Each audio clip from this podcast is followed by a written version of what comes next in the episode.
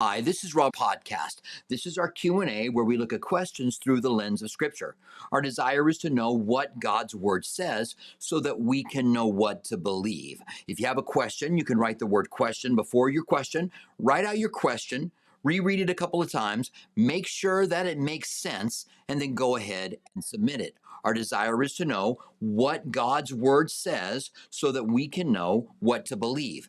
Setting our hearts and minds on the Word of God, rightly dividing, rightly dividing His truth. The Bible says in Second Timothy three sixteen and seventeen, all Scripture is given by the inspiration of God, is profitable for reproof, for correction, for doctrine, that the man of God could be thoroughly equipped for every good work. That is, that we lack nothing. Everything that we need for life and godliness comes to us from the pages of Scripture. So we want to have the authority of Bi- the Bible underneath everything that we do. Now, if you have any questions, you're welcome to ask them. This is a supplement to the teaching ministry of Calvary Chapel of Tucson, uh, where if you're listening to any of our studies or any of the videos that we put out and you have questions about them, feel free to ask them. But you can also ask questions about apologetics and about prophecy, uh, whatever it is that you would like. You really drive this show the direction that uh, Truth Quest Podcast goes, uh, at least our Q and A. All right. So our first question comes from a question that was asked in our last Q and A about a passage out of Matthew chapter eleven. It'd been a long time since I covered it, so I thought I'd take some time to look at it and then cover it in more detail. So this is in the context in Matthew eleven of John the Baptist. John has been put in prison, and his disciples come to Jesus and say, "Are you the one, or should we look for another?" And Jesus says, "Go and tell him what you've seen. Lepers have been cleansed, uh, the lame have been healed, and the poor have had the gospel preached to them." So these are signs of the Messiahship from the Old Testament.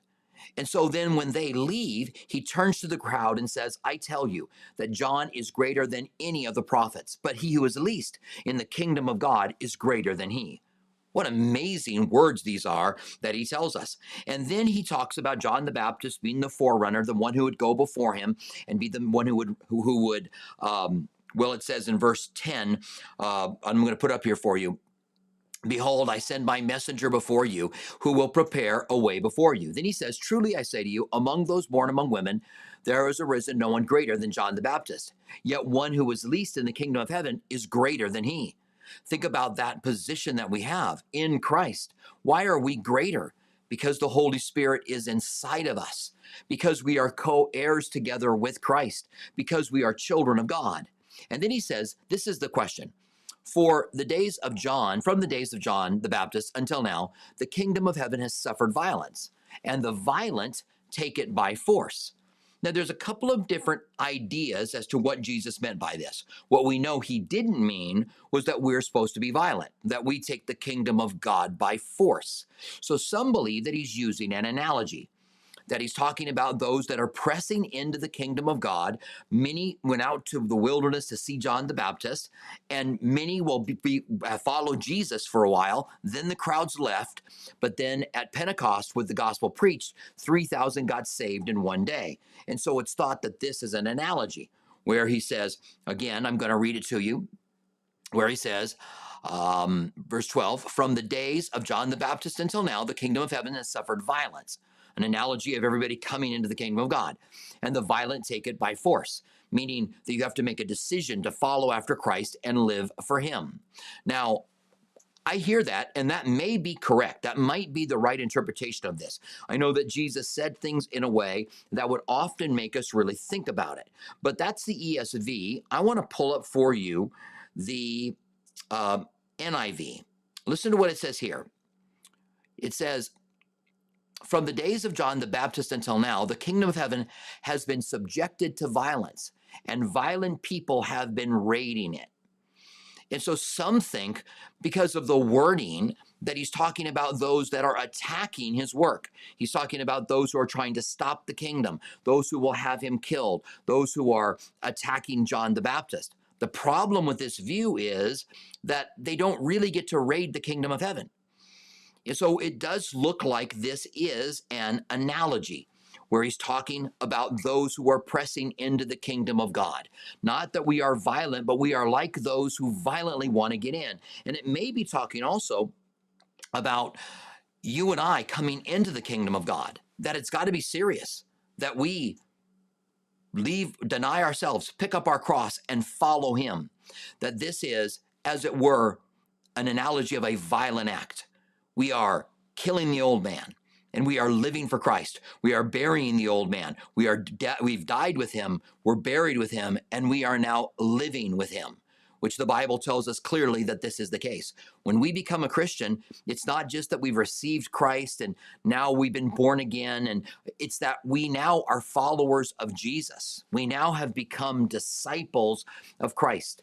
And so it looks like that is an analogy, although there are those who don't believe it is, that he's talking about the enemies that are pushing their way into the kingdom. All right, so uh, let's see. Um, we're going to take our first question here, um, besides the one that I brought with me. Um, Andre says, concerning um, Micah's vision, who or what was the spirit that volunteered and pitched his idea to the Lord um, to be a lying spirit? All right, Andre, so um, this is what is considered to be the counsel of God. And and God is, is discussing with angels around him um, how he shall handle a certain situation. And there's a spirit that comes up and says, well, I'll be a lying spirit. And God tells him that he can go and do it. Now, Doctor Michael Heiser thinks that this is a council of spiritual beings that he would call Elohim, that Elohims are, are like gods, but they're not like the God, that God, Yahweh, is an Elohim, the supreme being. He's not saying like the Mormons that there's a bunch of different gods. He's saying that we have a misinterpretation of the word Elohim, and that this is a council of spiritual beings that he created to serve with him. I disagree with that interpretation. I think that God did create angels to serve with him in the celestial kingdom, like he created Adam and Eve to have dominion and serve with him on the earth. I think that he shares his rulership with angels and with, with men.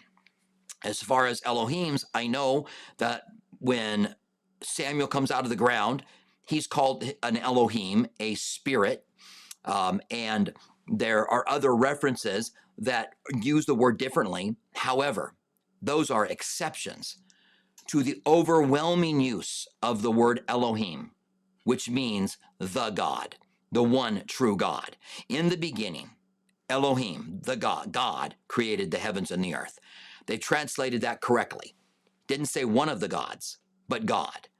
And I think that's important for us to understand. I think it creates a lot of confusion. I know Doctor Doctor Heiser is um, knows the Bible very well, but I've studied his interpretation of this. So I would think that these spirits that are around there are angels, and I think it would be best for us to call them spirits to save to save confusion. Uh, it is not. It is. It is a few places that are put together to make that stand and statement. All right. So thank you, Andre. I appreciate your question. Um, we've got another one from Facebook, and this is too big to put on here. So let me just read this. It says, uh, follow up. Does God have an uh, opinion, all right, on which denomination or interpretation of God's word is correct? So does God, God have an opinion? I'm not even sure that God has an opinion. Oh, it's from, okay, it's from Jari. All right. So, um, yeah, on which denomination and interpretation is correct. Um, when we all stand before God, could could the Pentecostal denomination turn out to be the correct one one hundred percent, since only God knows everything, but almost correct? Okay, so this is, this is pretty long. Um, I'm going to just answer that part of the question that I've read already, and thank you um, for putting this up. Um, so... Yes, God has an opinion, but God's opinion is the right one, right? So God doesn't have an opinion like, I think this is what that is. God's like, this is the truth. And what God says is the truth. And do I think that the Pentecostal church could be one hundred percent the right one? No, I don't, because I don't think there's any denomination that is one hundred percent the right one. I think denominations are carnal. Uh, in the book of Corinthians, First Corinthians, he said, I've heard there's divisions among you. Some say I'm of Paul, I'm of Apollos, I'm of Christ. And he goes, and I believe this. But did Paul die for you? So even the ones who were saying, I'm of Christ, were wrong because they were putting themselves above their brothers and sisters in Christ. Now, we have a lot of denominations, but that doesn't mean they're not carnal. This is really important. So you say, well, what about Calvary Chapel, where you're, you're a pastor of a Calvary Chapel? I do think that Calvary Chapel has arisen because of all of the differences that are in the body of Christ. And I think that it can become a prideful thing as well. And it would be carnal for me to be committed to Calvary Chapel and not to Christ. I'm committed to Christ first of all. I, I am a leader in Calvary Chapel, but I am a follower of Christ, and I will always put Christ first. And you'll never hear me talking as if Calvary Chapel is above other denominations. I believe in what we do. And I love that the beginning of Calvary Chapel, on the back of every single bulletin, this is, this is when there were hundreds of Calvary Chapels across the United States, at the, on the back of every bulletin, it said, we are not opposed to denominations, only their overemphasis on differences that have divided the body of Christ. That's the beginning of Calvary Chapel. Now, we have differences that have caused division in the body of Christ as well. That's happened. It's, it's hard to escape it and to be identified with a group that has certain distinctions. And Calvary Chapel has certain distinctions. So no, I do not believe that the Pentecostal church is one hundred percent right. I don't believe Calvary Chapel is one hundred percent right. I don't believe any denomination is. All right? So thank you very much. Let me just kind of um, scan here and see if there's anything else on here. Um, so, yeah. Um, all right, we're going to go on and uh, take another question from uh, Danielle Johnson. Danielle says, and good to see you, Danielle. Good to have you here with us. Um, are we all children of God? Are we born a child of the devil? Because John three sixteen says, but only those who are born again are the children of God. But weren't we made in his vision? All right. Thanks, Danielle. I appreciate your question.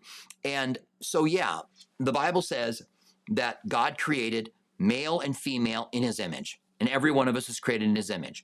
And when you, and, and he even told us, if you kill somebody, a person, then you will be put to death because you killed somebody made in the image of God. So there is a way that a non-believer has been cre- created in the image of God. Someone who doesn't know God has been created in his image. However, because we have fallen into sin and because we have a sin nature, now we are no longer following him. Now, am I a child of the devil before I come to Christ? It depends. Jesus said to the scribes and Pharisees, you are of your father, the devil. Why? Because they had rejected the truth. They didn't want to follow the truth. They weren't looking for the Messiah. They were looking out for their own power, for their own desires, for their own things. They weren't looking out for Christ. But if you are one who is looking for Christ, like Cornelius, who God sent Peter to him, so that when he heard the truth, he accepted it, then you are a child of God. And I think that's a really important point. I'm not saying that God chooses you or, or to be saved or not to be saved. I'm saying that you have been given certain light. And if you are looking for the truth and receiving that light, and living for Christ until you hear of him, I don't know that you're specifically a child of the devil. I think we could say of those that are rebellious against God, that they are. Uh, John three sixteen does say um, that we become uh, a child of God. For God so loved the world, he gave his only begotten son, that whoever believe in him would not perish but have everlasting life. Now, John one seven, uh, excuse me, John one twelve says, as many as receive him, he gives the right to become a child of God, to those who believe in his name. And we're told in Galatians that we have been adopted into the family of Christ and we are co-heirs together with him.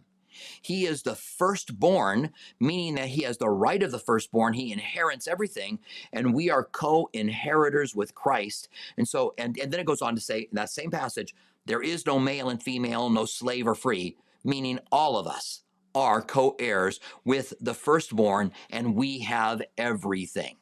So, um, yeah, we were made in the image of God. And if a person is rebelling against God, Jesus said, my sheep hear my voice, and I know them, and I give them eternal life. So that doesn't mean that you're a sheep before you've believed in Christ because God has chosen you. It means you're a sheep that's looking, and you're and you hear his voice and you go, that's what I've been looking for. You're looking for the truth. You're wanting to follow him. And I think that this is a really important point. Um, and that's what Jesus means when he says, my sheep hear my voice and I give them eternal life. Because there are those that when they are, who are right now, there are those who are ready to give their lives to Christ when you when you share the gospel with them. Right now, there are people that are that want to hear and are ready. And there are people who won't believe even if you give them the gospel. And those who won't believe even if you give them the gospel are of their father, the devil. Those who will receive the gospel, who will hear it, they're just waiting to hear it. They hear it and then they get saved. I wouldn't say that they are children of the devil. All right. Thanks, Danielle. I appreciate that. And good to have you here, by the way, um, for our Q and A. So she has a part two to it. Let's just hear. Um, part two, I had heard this and just wanted some clarification. Thank you. Yep, I appreciate that. And I can understand that. Um, that it would be a, a little confusing uh, to hear about that. But I think that those religious leaders, they weren't his. They they had decided not that they, they were living for themselves and not looking for the truth at all. I think it's different for someone who is looking for the truth. I'm not saying they're saved already. I'm saying they're looking for the truth, and when they hear the gospel, they will receive it and they will become saved. So we have a question from Psychman. And good to see you, Psychman. Uh, I'm not sure if you're back yet, but good to see you. Good to have you back online. Um, I saw this. Does one need to believe in Jesus, that Jesus is God, to be saved? I think this is a pretty easy no. What do you think, Mister Robert? Thanks. Uh, good to be back with you all. Good to have you back with us as well. Does one need to believe that Jesus is God in order to be saved? I'm going to get a little bit more complicated with you, Psychman.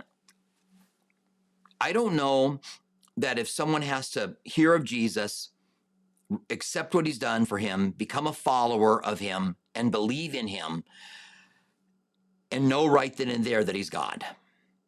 But if you think it through, how can he be one who died on the cross, mediates for us all, who is a high priest according to the order of Melchizedek, who gives us all eternal life without being God? So the very things that Jesus does has to be God that is doing them. So sooner or later, you're going to come to believe that he's God. Where I say the difficulty could come in, I might be a Christian, not know Jesus is God, and be a genuine Christian. However, if, I, if I'm a Christian and I say Jesus is not God, then I don't know that I'm a Christian. I would think I'm not.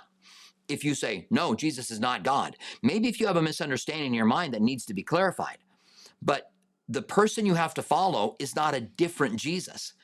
The Bible says that people are going to come teaching a different Jesus. If, if the Jesus they preach isn't God, then that is a different Jesus. And so you have to receive the Jesus that is preached. That's why it's so devastating when people say that the Mormons believe and follow the same Jesus that we follow, because they don't. They believe in one that was created a God and progressed to be God, not the creator of heavens and earth. The Bible clearly declares Jesus as God. God even calls the Son of God, God in Hebrews chapter one. Jesus said, before Abraham was, I am. The child who would be born to the virgin would be called Emmanuel, that is God with us. The child that would be born, the child that would be given, would be called Mighty God. Uh, in the beginning was the Word, and the Word was with God, and the Word was God, and everything was created by him, through him, and for him. And then the Word became flesh and dwelt among us. The Word that was God became flesh and dwelt among us. And so the case for the deity of Jesus is so strong that if you begin or you make a stand, Jesus isn't God, then that means you're, you're trusting in a different Jesus. So could someone be new to the faith or never consider or know that Jesus is God and just trust in him and be saved? Yes, I think they could be. However, once you've become a Christian, if you go down the road of saying Jesus isn't God, then it probably is a good revelation that you never really committed your life to Christ in the first place, because the Bible is so clear about what God is. All right. Um, so we have a, a second question from Jari, because we had a question come in um, from him first of all. Uh, Jari says, what does it mean when it says no more thro- thorns or thistles? Is this literal? Animal and plants won't have defense mechanisms they had after the fall. Cactus without thorns. Thanks. Yes, um, Jari, I believe that's what it means. Um, I think that there is a, and I, you didn't put the reference down, but I think it's talking about the time after there, uh, the restoration of the world in what we would call the millennium period, the thousand-year reign of Jesus, and that there will be no more thorns and thistles um, because they won't need it. Maybe they need it now, but they don't need. They will not need it then. Uh, we have a question from, uh, I'm not gonna try to say your name. Is it, um, yeah, I'm, I'm, gonna, I'm gonna let it go. But we have a question from uh, Facebook, and it's good to have you here with us. It's the first time you're here, I think. Um, I feel that God has called me long before I was saved. If true, is this God or the Holy Spirit or Jesus doing this pull? Did you begin because a baby baptized and or does the distinction of whom is pulling matter? Yes, thank you. I appreciate your question. And so here's what the Bible says, John six forty-four. Um, let me go ahead and pull, put this up on the screen. Um, John six forty-four. John six forty-four, all right. And I'll put it up on the screen for you. So this is Jesus speaking.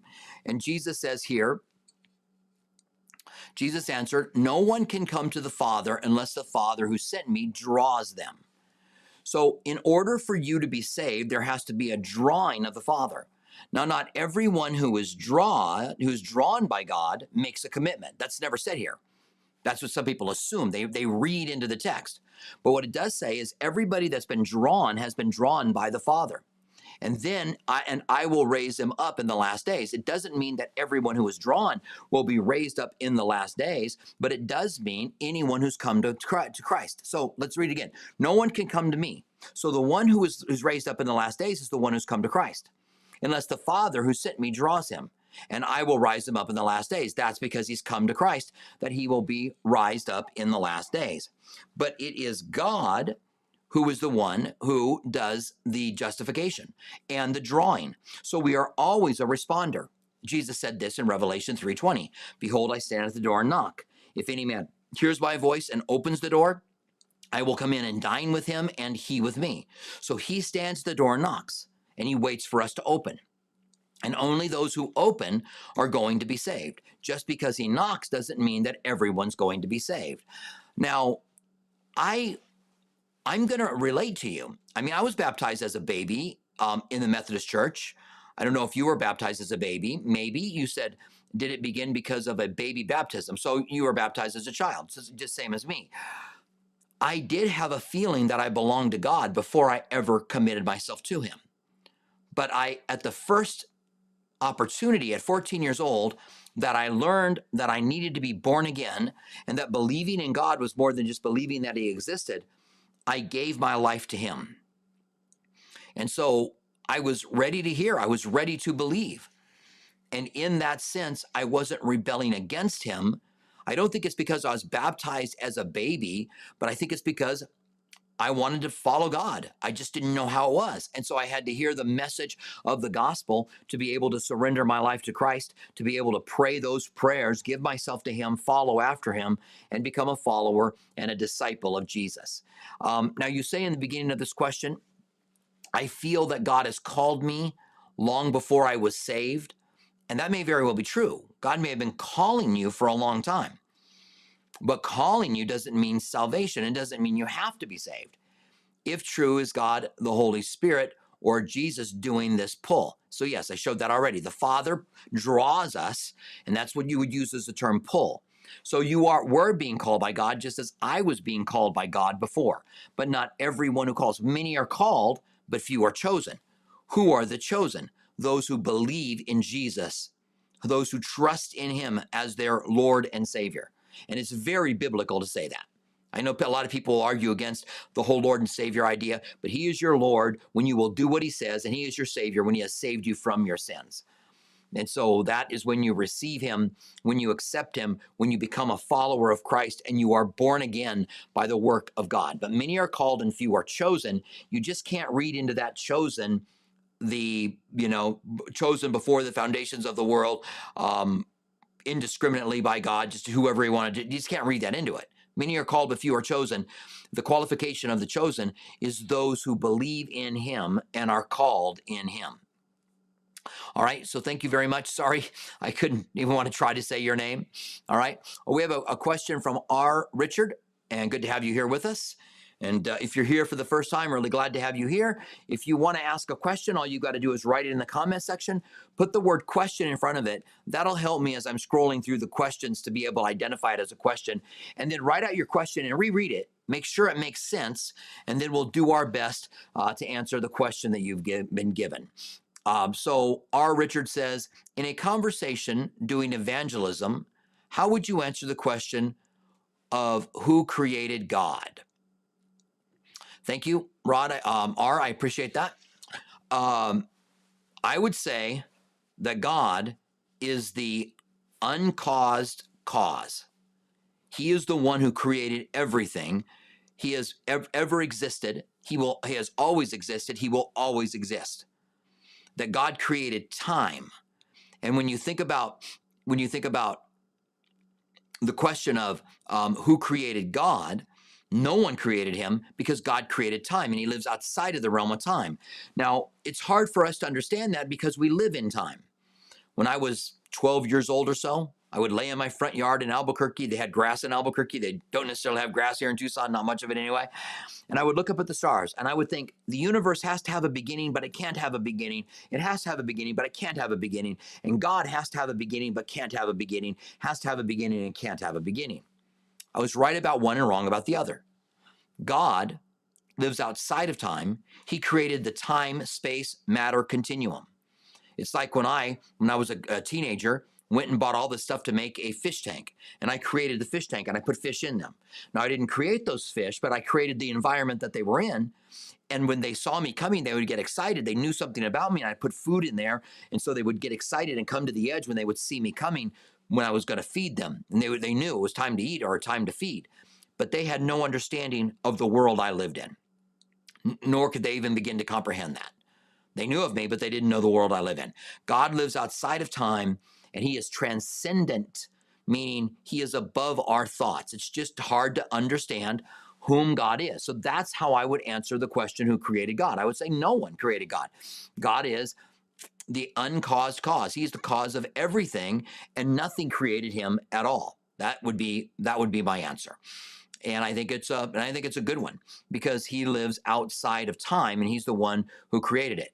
Um, so I'll give you another example. I would also use a verse, and let me go ahead and go here um, because well, we want to be able to go to Scripture to be able to prove our points, right? And so here in John chapter one. I, I quote this all the time, but let me just go ahead and read this because it answers this question directly about who created God.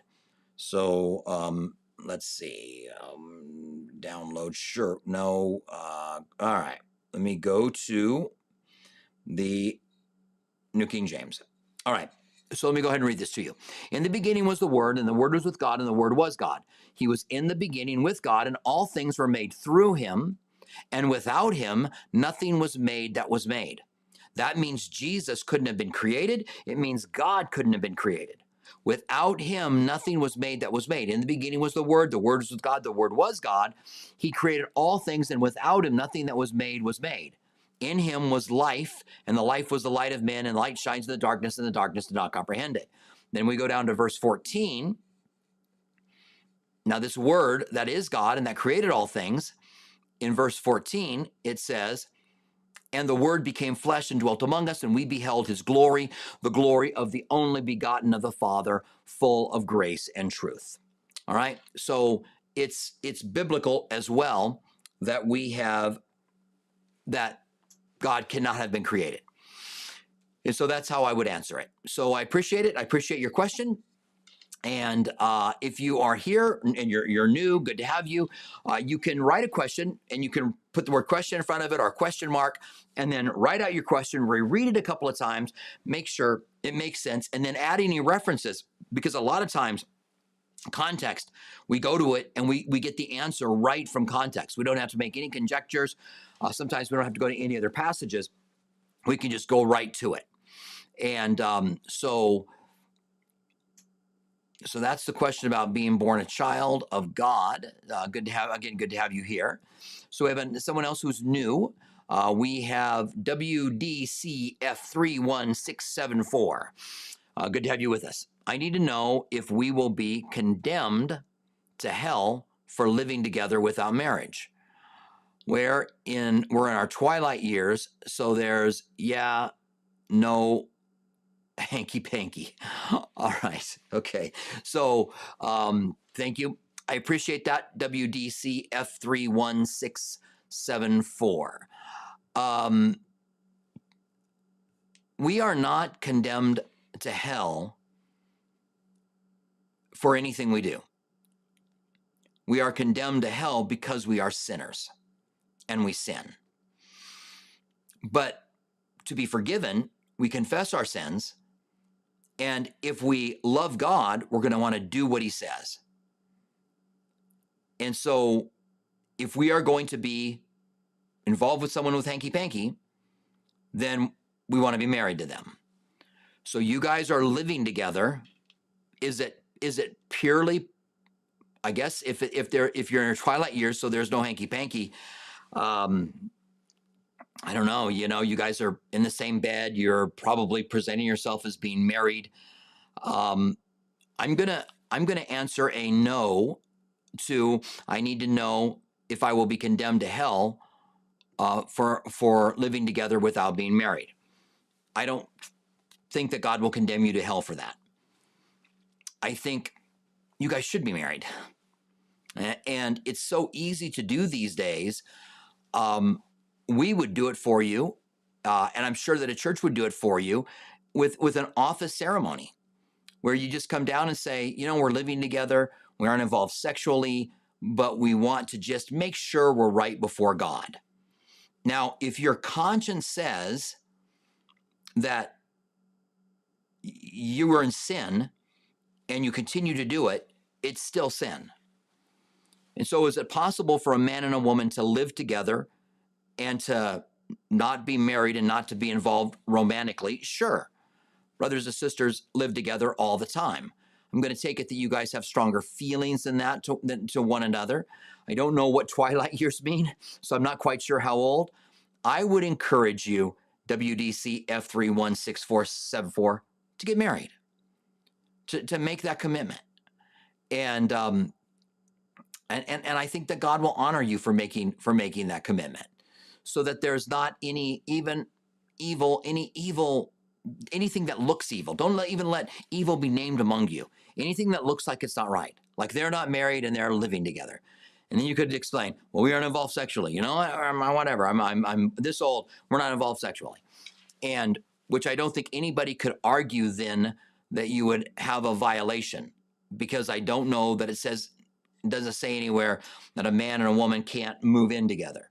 I just think the reality of moving in together and not being involved sexually is probably not very realistic, no matter how old you are. And I'm not saying you're lying to us. I'm just saying it's not realistic. If you love somebody, you're attracted to them, you're living together, even though you're older, that there would be no hanky-panky, maybe. All right? So hopefully uh, that is a difficult question to answer, but I want to answer according to what the Word of God says. I don't want to answer what I think it should say or what I think somebody else would want me to answer. I want to answer really with what the Scriptures say. And so the the the prohibition between a man and a woman is premarital sex. And and most I've heard people say that they they have not had sex before, and most of the time I wouldn't believe it, but I don't know how old the twilight years here are. So the answer is no, you will not be condemned to hell for living together. You will be condemned to hell because you don't know Jesus. And then if you know Jesus, you're going to do what he wants you to do because you've met him and now you're born again. And the evidence that you've been born again is that you want to do what he says. All right.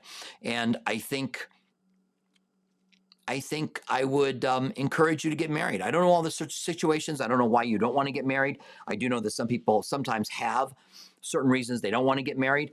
But I think that those things could all be put to the side And you could find yourself, you know, if, if, even if it costs you a sacrifice, it, it costs us sacrifices to live for God. And even putting those things to aside and causing somewhat of a sacrifice, I think would be good. So I would encourage you to get married, but I don't think that you'd be condemned to hell living together and not having any hanky-panky. All right? W D C F three one six seven four. I appreciate it. So we have a question from Albert. Albert, uh, good to see you, Albert. Albert says, hello, Pastor. You've spoken about the gift of myrrh Jesus received symbolizing his death. Um, could gold, frankincense, and myrrh also symbolize his roles as a priest, prophet, and king? So gold would be kingly. Uh, priest would be frankincense because frankincense was used. No, uh, uh, priest would be myrrh. Let me think. So the the the incense that was burned in the temple and the oil that was used to anoint things was made from, I think it was myrrh.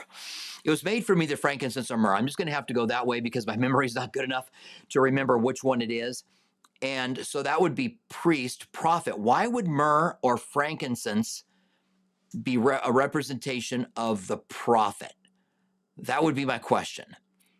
I understand priest. I understand I understand uh, king, but prophet. And he was indeed a priest, prophet, and king. Gold, frankincense, and myrrh. Interesting question, uh, one that I like to look into. I'm just going to have to give you the dreaded I don't know, because I don't know how frankincense could represent a prophet, and I don't know how myrrh could represent a prophet. Myrrh had to be crushed in order to give out its fragrance. Um, so uh, a, a little bit more to look into it. I think that's interesting. And um, we're taking some time to look into it, and I thank you for it. Sorry that I don't have the answer for it because I can't figure that out. Um, so we have a, a, a question from Rod. Rod says, and good to see you, Rod, by the way. Good to have you here again. Rod says, um, will the mark come out in mid-tribulation? Where does the Bible say that? Well, I think the mark of the beast is Revelation eleven, right? Is that right? Or is it, no, no, no, that's the um, that's the witnesses. Maybe it's thirteen. The beast out of the sea, um, and the beast from the earth. Uh, I I don't know the reference here. Um, I don't know what the reference is, Rod. Um, but yeah, um, the Antichrist comes out on the scene, and he comes out as a conqueror, and he comes out, he's given a grand, he, he can say grand words, and he wins people over. He's wearing a Stephanus, a, a, a, we, a woven crown in Revelation chapter six. Uh, that is the winner's crown. So he's won, he's conquered, he's victorious. And the whole tribulation period, from beginning to end, he's revealed in the very beginning, and he's killed at the very end of it. It has to do with the Antichrist. Um, and so he demands that people take a mark in order to buy or sell, and, I, and that has to be sometime during the tribulation period. I'm not exactly sure where in the tribulation period it is without knowing the reference and being able to go and look and try to reference it. How close is it to the abomination of desolation, which would be at the three and a half year mark after the temple is rebuilt? By the way, that tells us that just like the Bible prophesied that Israel would be a nation again in the last days, that God would call them from the north, the south, the east, and west, and that in the latter days they would be a nation with power and strength, it says the temple will be rebuilt as well. So we can be assured that the temple will be rebuilt. And maybe maybe it'll happen in our lifetime. Maybe it will happen during the tribulation period. Um, but yeah, the mark does come out somewhere in the middle of the tribulation period. I'm not sure that it marks the exact middle of it. And when I get the reference, or I'll take some time to look it up a little bit later on, um, I'll be able to uh, answer that question a little bit better. What I would want to know is, where does the Bible say it? Before? I mean, does Revelation say it before or after the abomination of desolation? Which would be, as far as I understand it, the midway point. Uh, so we have another question. Uh, from Dolly. Dolly, thanks for giving your nickname. I appreciate that. I love Jesus so much and want to share the gospel, but I don't feel confident enough to initiate, explain the gospel. any suggestions on how to witness effectively, thank you, Pastor. Thank you, Dolly. I really appreciate you being here and asking your question. Uh, so Jesus told the disciples, wait in Jerusalem, and you shall receive power when the Holy Spirit comes upon you to be my witnesses in Jerusalem, Judea, Samaria, and the uttermost parts of the earth. And it's no surprise then that in Acts chapter two, when the Holy Spirit comes upon the church, that Peter stands up, gives a message, he becomes a witness for Christ, gives a message, and three thousand people get saved. So you are empowered by the Holy Spirit to be a witness. And what I would ask for, Dolly, if I were you, would be, Lord, fill me with your Spirit. Let me be light. Let me be salt. I've been given the keys to the kingdom. I want to share my faith, open up doors to be able to effectively share my faith. Because there's one thing to go out in the world and kind of push against things and, and look for ways to share your faith. You know, someone says to you, I used to use the example of a carburetor, but cars don't have carburetors anymore. Um, but somebody says to you, um, I don't know, it could be anything. You see that football game last night? That was an amazing end. You know, they, they came through at the very end and won that game. That was amazing. And you could say, well, you know what? At the end of your life, you're going to have to, you know, not want to have an amazing end to be able to, to have victory. You want to have victory now by giving your life to Jesus. So that would be kind of pushing the issue. And although that might be effective, who knows? They might hear it and receive it. What I look for is open doors. I'm building relationships with people, and then I look for a door to be open for me to be able to share my faith. And I pray that God would open up doors around me to do it. So I'm not kicking in doors. I'm waiting for doors to be open. And the Bible often talks about an open door being given to be able to share your faith. And so that's what we're looking for. And Dolly, I would just let God know that. I would look for opportunities to be able to share your faith. Um, I have been surprised when I have shared with people. Most of the time, if I ask them, would you like to give your life to Christ? I'll get a no. But every once in a while, I get a yes. And it's amazing when you're sharing your faith. I'm not talking about from the pulpit now. I just mean in sharing your faith. So we do want to be witnesses for him. And I appreciate your heart in wanting to share Christ. Um, and what happens is, is that the Holy Spirit brings things to your, to your memory. He brings all things that you've read about Jesus. And all of a sudden, and I don't know if this has ever happened to you, Dolly, where you begin to share Christ. And the next thing you know, scriptures are coming to your mind and things are just, just really going. And it's like the Spirit is moving and it's come upon you to be able to share. And that's really what we want. It's the power of the Spirit that touches people anyway, not wisdom we have, not knowledge we have. It's God moving. So the Bible says, one man sows, another man waters, and God gives the increase. So all you want to do is sow seeds, water those seeds. You may be watering seeds somebody else planted. You may be planting seeds that somebody else waters, but God's going to give the increase. All right? So thank you again, Dolly. I really do appreciate that. Uh, we have another question from Keeping It Real. Keeping It Real, good to see you. Haven't seen you in a little while. Good to have you here. Keeping It Real says, and I, when I am lifted up from the earth, will draw all people to myself. Ah, you're just giving a scripture. I see. Um, yeah, that's a great verse, right? All right, let's go ahead and take a look. So here we have a question from Zach, and he gives uh, he gives us a reference. So uh, Zach says, um, in First Corinthians two five, I felt like I was being guided to be solely spiritual. The more I confess my sin to the Lord, would that be a proper interpretation? So the more you confess your sins to God, the more spiritual you are. All right, well, I got a couple questions for you, Zach, but let's take a look at this. So um, in fact, let's do it this way. I've got this set up. So let's go ahead and um, do it this way. Let me get there first, and then I'll put it up on the screen for you. I've got another way for us to get scriptures. I got stuck last week and didn't have a way to get them, so I wanted to set something else up, and I've done that. First Corinthians. Um, this is um, the N I V version, right? And I think I can change that. Um, all right, let's go there, First Corinthians. And so we have two, two, all right? And Let's see. I'm going to change to the King James Version, a New King James Version. Sorry to take some time here. All right, First Corinthians two, and then you say verse fifteen. So I'm going to go ahead and share this on the screen with you, and I'll get better at sharing this one. Let's see if this is going to work. So here we go. Let's start with verse thirteen that says, um, these, let's see, these things we also speak, and not in words which man's wisdom teach, but which the Holy Spirit teaches, comparing spiritual things with spiritual. But the natural man does not receive the things of the Spirit, for they are foolishness to him, nor can he know them, because they are spiritually discerned. But he who is spiritual judges all things, yet he himself is rightly judged by no one. For who has known the mind of our Lord, that he may instruct him? But we have a mind in Christ. All right, so I'm trying to fit that in with Um, your question. Let me bring this back on again. In First Corinthians two fifteen, I felt like I was being guided to be solely spiritual the more I confess my sins to the Lord. Would that be a proper interpretation?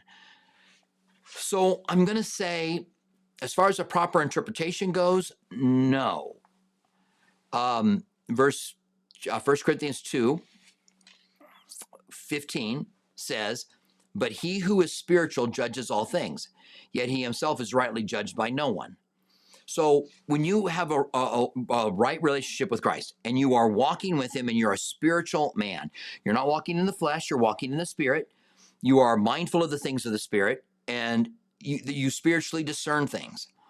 Uh, then you rightly judge all things, and you yourself are not rightly, you're right with God, so you are not judged by anyone. So that would be the proper interpretation of that. It says, for who knows not, who has known the mind of the Lord, but he who instructs him, but we have the mind of Christ.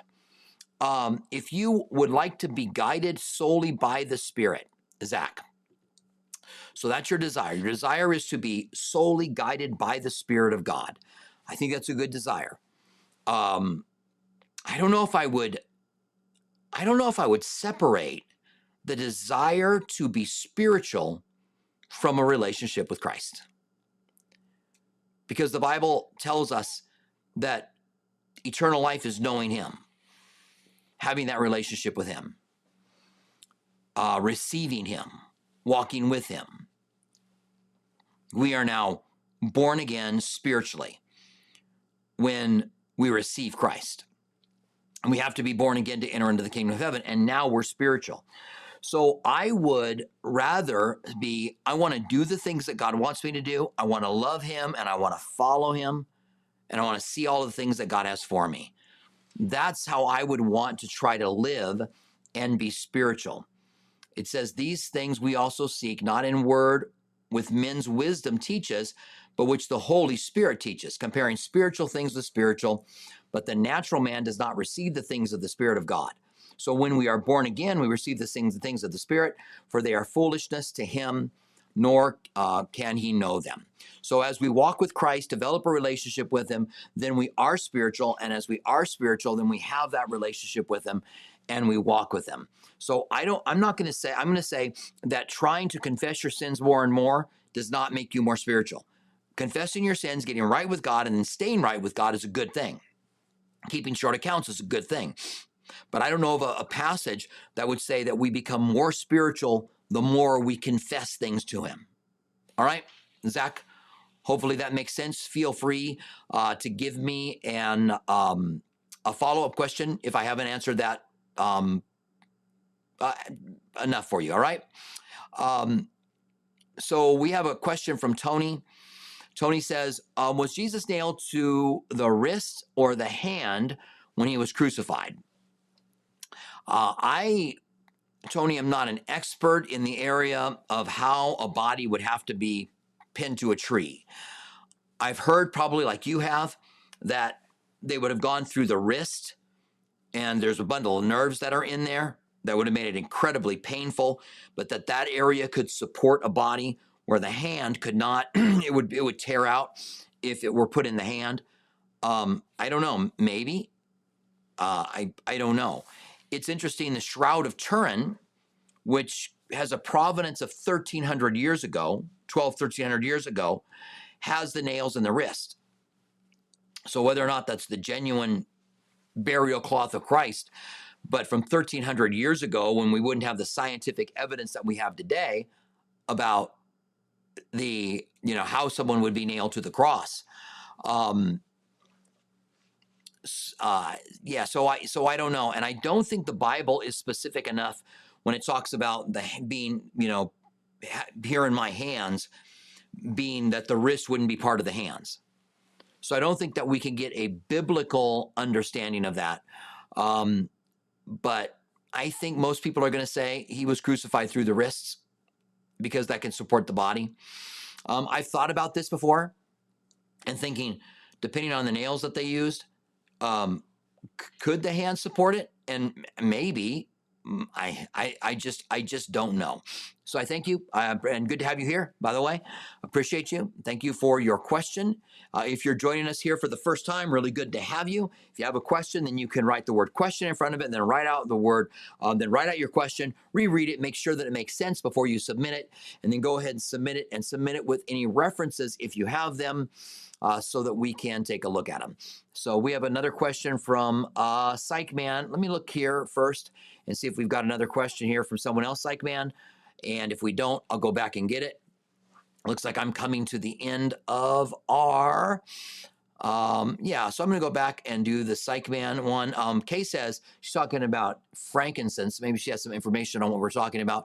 Frankincense, which is an incense, is a symbol of deity, while myrrh is an embalming oil used as a symbol of death. Both gifts, along with gold, were gifts presented to kings at the time. Yeah, and I would agree with that, except that myrrh sometimes is used for perfume as well. And myrrh may very well have been used in the incense as well. I need to go back and look, but you may have just looked this up, okay? Um, so, yeah. Um, remember that Jesus also drank wine mixed with myrrh in it. All right, let's go back and get Psychman's second question. All right, and um, I will. I'm. I'm I want to look into well, whether or not there's any way in which those things. Um, I'm going. I want to look up what any way in which those things, gold, frankincense, and myrrh, can speak of to, to being a prophet. All right, that's what I, I really want to look at. All right. Uh, so um, was it a follow up, Psychman? Is that the question you had?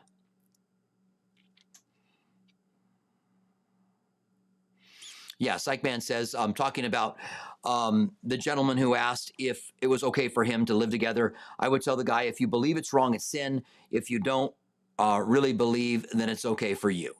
Um, yeah, I would I would say the same thing in the beginning. If you believe it's sin, it's definitely wrong. Um, I'm trying, just trying to think of what's pleasing to God, and biblically what's pleasing to God. And so if they're presenting themselves as a couple and they're living together, then maybe they should get married. And notice I, I put the word maybe in there, Psychman, because I'm I'm just, I, I want to be really careful when speaking. I'm really careful when speaking for God. I can be really confident when I know there's a scripture that helps me, and that's what we want to do. But when we're talking for God, I would be very, very careful um, with that. So um, Rod says, another question from Rod. Rod says, do you think Damascus will be wiped out prior uh, to the rapture? Yeah, this is an interesting question. So let me go ahead and go there. It's Isaiah seventeen one. And let me get there. Isaiah seventeen one. I think I'd be able to find Isaiah easy enough. There it is. Isaiah seventeen one.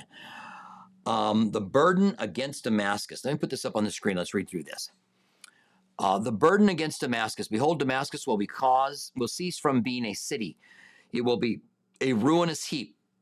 The city of Aror are forsaken, for they will be uh, for flocks which lie down, and no one will make them afraid. The fortress also will cease from Ephraim, and the kingdoms from Damascus, and the remnant of Syria. They will be as the glory of the children of Israel. They will be as the glory of the children of Israel, says the Lord of hosts.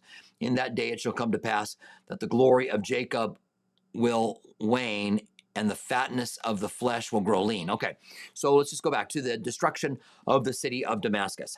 Um, do I think that this is going to be before the tribulation period? Uh, I think this is like the Gog and Magog war. I think Damascus will be destroyed. Uh, but will it happen prior, will it happen in the tribulation period or prior to the tribulation period? Which I think the, the rapture, the rapture could happen before the tribulation period starts. Um, but I, I'm sorry, Rod, I'm going to have to give you the I don't know.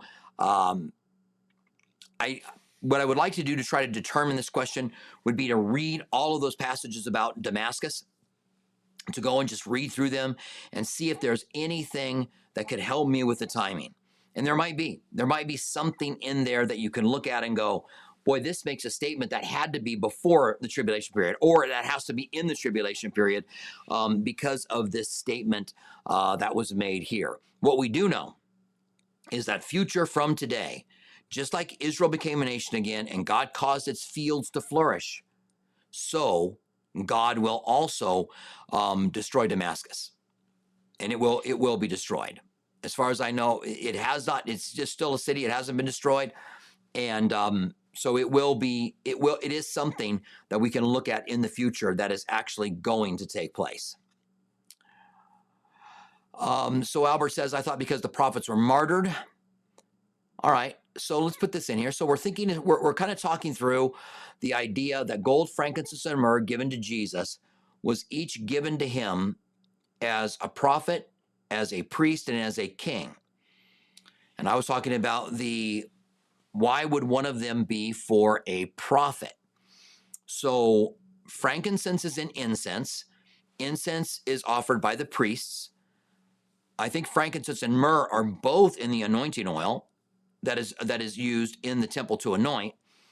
And so because the prophets are were martyred, and Jesus himself will be a martyr, and he'll be a prophet who is martyred, then myrrh would be used to pack around his body. Am I right in thinking myrrh?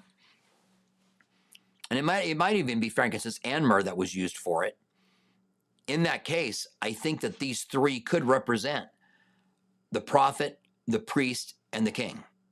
I think it could be right, Albert. Uh, I would like to give it a little bit more um, time to look into it, uh, but it makes sense to me that if if myrrh represent if myrrh is used in embalming and represents a prophet dying, then that would be the myrrh. Frankincense would be him as a priest, and gold would be him as a king. Um, I also think there were th different times in his life when gold, frankincense, and myrrh were used, which could have been one of the reasons that they were given. Um, okay, all right. And, and Zach says, thank you very much, Pastor Robert. Um, all right, I, yeah, I appreciate that. And, um, you know, if you have anything, uh, just join us here and you can, we can talk through things, all right? I would love to be a help uh, in any way that I can. Um, let me see, I'm gonna take this um, question from Dallas, Jari. And um, we'll look back at your question in a little while here. We've got just, um, it's fifty-eight, so we've got just a couple minutes left. So we have a, a question from Dallas. Dallas says, is there a scripture that speaks of how to gauge our fellow brothers and sisters so that we may know that we keep company with fellow followers and not one who would bring us down? So um, yeah, Dallas, that's a really good question. Uh, I think, we want, you know, the Bible says iron sharpens iron. So we want someone who's going to help us out with our walk with Christ. I've had relationships with brothers in Christ that have been challenging and taxing, but they've ended up being really good for me. I've had other ones that have been more of a, more of a struggle to me. Um, but in order to be in fellowship with someone who says they're a Christian, I would want there to be fruit, and I would want our, our fellowship to be good. And if I felt like it was, I'm going to use a modern cultural com, uh, uh, statement, if I felt like it was toxic, then whether or not they're a brother in Christ, I would back away from them. I am not afraid, if I feel like a relationship isn't good, to go, this isn't good for me. We've only got so much time. We've only got so many people that we can know. And I don't think we have to make a judgment as to whether or not they're a brother or sister to be able to say, I'm just going to back away and not have to make a big deal out of it. But you get to choose those that you spend time with. And you can easily just, you can easily draw boundaries. A lot of us are, find it very difficult to draw boundaries. So when, when someone says, you know, hey, let's go and do this, I'm just saying, no, I'm not going to do that. Because they're afraid they'll say why, and then you'll have to give some reason why. But of just saying, no, I'm, I'm not going to do it. Of being good at drawing boundaries. And um, I, I've had to learn that over the years, of being able just to say no. Um, and again, you don't have to. Jesus said, don't, you don't have to know, figure out the tares and the wheat before the harvest. At harvest time, they'll be figured out. But if you're hanging out with someone, a Christian, that's causing there to be bad fruit in your life, then rather than judging them, just saying, I would not rather not be around them, and making a decision not to be around them. And Dallas, I don't think that we have to say to them, I'm not going to hang around you because you're bad for me. Although you might, right? You might just say, you know, for whatever reason that there's something going on. So again, your question is, is there a scripture that speaks how to gauge our fellow brothers and sisters so that we may know to keep company with fellow followers and not with anyone who would bring us down? Um, yeah, the Bible t- talks about there being Christians and non-Christians together within the church. And that my goal isn't to judge anybody as to whether or not they're a Christian.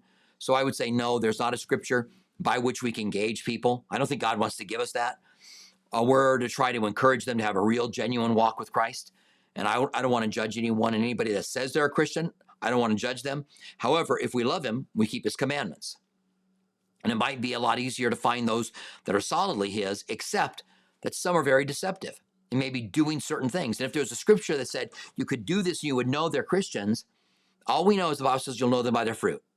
And the only way to tell the fruit of someone is to spend seasons with them, right? Because there's a season of fruit. So that's the only way to spend time with them. So yeah, I don't, um, the Bible doesn't have anything, but I, I evaluate those I spend time with as to whether or not it's good or bad for me spiritually, because I want to do those things that are edifying for me spiritually. All right. Thanks, Dallas. I appreciate it. And thank you guys. Good to have you here with us. Uh, we will have another Q and A, Lord willing, on Saturday. And uh, I'll take a look at the questions here. If any other questions come in, I might use one of those. I'll take a look at your question as well, Jari, uh, that you wrote. We generally take one question per person. Uh, sometimes we make an exception to that, uh, but we generally do. But it is good to see you guys. We'll have a service in about an hour. We're in Revelation chapter six, and we're going to be talking about the four horsemen. Uh, we're going to explain who these four horsemen of the apocalypse are. It begins the tribulation period. Jesus tears a seal, and the, the white horse rides out into the tribulation period.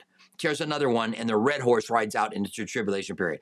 The third is torn, a black horse rides out into the tribulation period, and the final one is torn, and a pale green horse rides out into the tribulation period. And all of these are characteristics of the tribulation, and we'll be talking about those four horsemen tonight and explaining what they mean and what we can learn from them. Uh, you can join us online, uh, YouTube, Facebook, Uh, uh, Calvary Tucson dot com, or you can, if you're in Tucson, you can come down. We have two services tonight, one at six o'clock at the East Campus and one at seven fifteen at the West Campus. You can go to Calvary Tucson dot com to find them. But it's good to see you guys. Uh, stay close to Jesus. Love you. Uh, if um, uh, hope that um, everything goes great. Uh, all right. And so um, really enjoyed it. I'm out, and we'll see you guys here in just a little while for Revelation chapter six, verses one through eight, the four horsemen explained. All right, God bless you guys.